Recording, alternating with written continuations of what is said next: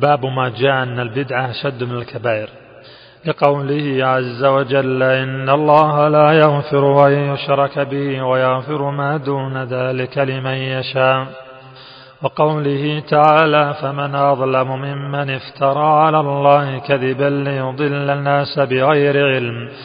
وقوله تعالى ليحملوا أوزارهم كاملة يوم القيامة. ومن أوزار الذين يضلونهم بغير علم ألا ساء ما يزرون وفي الصحيح أنه صلى الله عليه وسلم قال في الخوارج وفي الصحيح أنه صلى الله عليه وسلم قال في الخوارج أينما لقيتموهم فاقتلوهم لئن لقيتهم لأقتلنهم قتل عاد. وفيه أنه عن قتل أمراء الجور ما صلوا.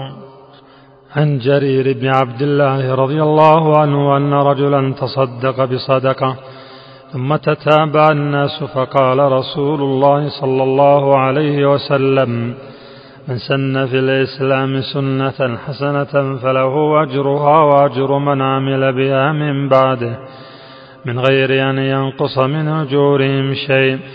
ومن سن في الإسلام سنة سيئة كان عليه وزرها ووزر من عمل بها من بعده من غير أن ينقص من أوزارهم شيء رواه مسلم. وله مثله من حديث أبي هريرة ولفظه من دعا إلى هدى ثم قال من دعا إلى ضلالة.